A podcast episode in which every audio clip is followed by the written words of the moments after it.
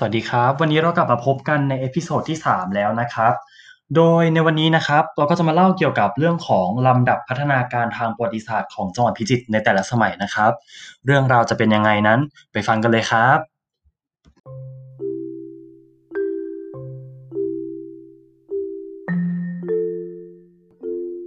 ลำดับพัฒนาการทางประวัติศาสตร์ของจังหวัดพิจิตรในแต่ละสมัยนะครับ สมัยที่พิจิตรตกเป็นของไทยแล้ว ในราวปีพุทธศักราช 1802 กรุงสุโขทัยไม่ได้มีอาณาเขตกว้างใหญ่มากเท่าไหร่นักนะครับ แล้วก็ยังมีเมืองสำคัญสำคัญอยู่แค่ไม่กี่เมือง แต่พิจิตรก็เป็นหนึ่งในบรรดาเมืองสำคัญสำคัญเหล่านั้นด้วยนั่นเองครับ ประกอบกับช่วงนั้นที่กรุงสุโขทัยมีศัตรูอยู่มาก ไม่ว่าจะเป็นพวกขอม พวกไทยตอนใต้ แล้วก็อยู่ในภาวะที่จะขยายอาณาเขตนะครับ พิจิตรจึงได้กลายเป็นเมืองสำคัญทางยุทธศาสตร์ ได้รับการยกฐานะขึ้นเป็นเมืองลูกหลวงนะครับเพื่อป้องกันข้าศึกที่จะยกทัพไปตีเมืองหลวง พิจิตรเปรียบเสมือนกับทหารเอกของกรุงสุโขทัยครับ โดยที่เมืองพิจิตรหรือว่าเมืองสระหลวงนี้นะครับ เป็นเมืองรายรอบปริมณฑลกรุงสุโขทัยเป็นหัวเมืองชั้นใน พระเจ้าแผ่นดินกรุงสุโขทัยนะครับ ก็ได้ปกครองเมืองนี้มาตลอดสมัยที่กรุงสุโขทัยยังเจริญรุ่งเรืองอยู่นั่นเองครับ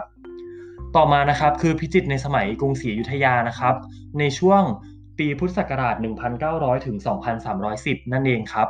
เมื่อสมเด็จพระบรมไตรโลกนาถได้เสด็จขึ้นมาครองราชที่เมืองพิษณุโลกนะครับ ทรงเห็นว่าพิจิตรเป็นเมืองลุ่ม เต็มไปด้วยบึง คลองลำห้วย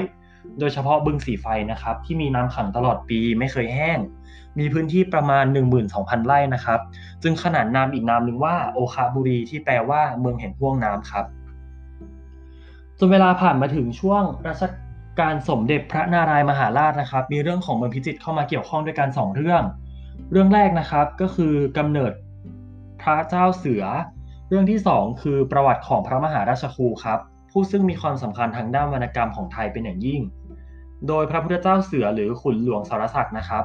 ตามประวัติศาสตร์ได้จารึกไว้ว่าเมื่อสมเด็จพระนารายมหาราชได้เสด็จยกทัพไปปราบปรามหัวเมืองฝ่ายเหนือขณะเสด็จยกทัพกับกรุงศรีอยุธยานะครับ ได้ประทับ พักไพ่พลอยู่ที่หมู่บ้านโพประทับช้างนะครับ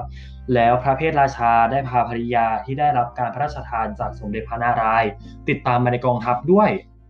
โดยภริยานะครับได้คลอดบุตรที่หมู่บ้านโพประทับช้างแห่งนั้นนะครับ แล้วก็ได้ฝังลกเด็กไว้ใต้ต้นมะเดื่อ โดยบุตร นั้น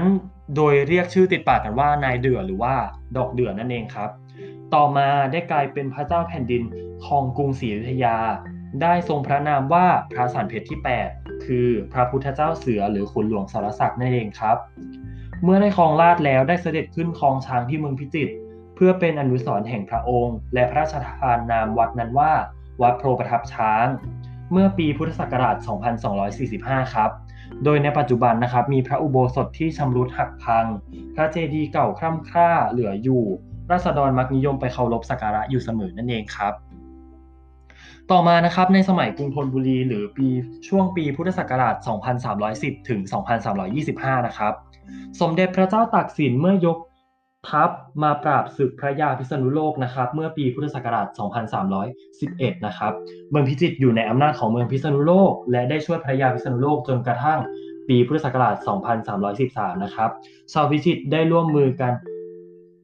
กับกองทัพพระเจ้าตากสินนะครับตีเมืองพิษณุโลกและติดตามทัพไปปราบโกพระฝางด้วย หลังจากนั้นพิจิตรก็ได้รวมอยู่กับอาณาจักรธนบุรีนั่นเองครับ ต่อมานะครับในสมัยกรุงรัตนโกสินทร์นะครับ อาศัยเหตุที่เมืองพิจิตรเป็นเมืองที่มีแหล่งน้ำมากมาย มีจระเข้ชุกชุมนะครับ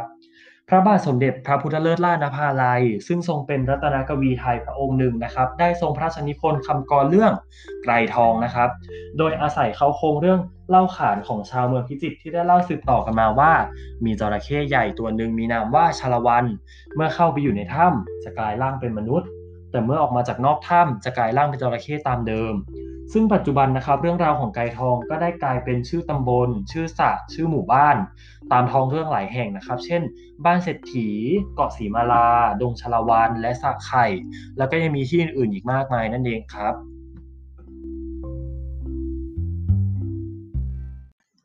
จบไปแล้วนะครับสำหรับ episode ที่ 3 นะครับ หวังว่าผู้ฟังหลาย ๆ คนนะครับ จะเข้าใจถึงลำดับพัฒนาการทางประวัติศาสตร์ของจังหวัดพิจิตรกันมากขึ้นนะครับ สำหรับวันนี้นะครับ เราก็ขอลาไปก่อนแล้วพบกันใหม่ใน episode ที่ 4 นะครับ สวัสดีครับ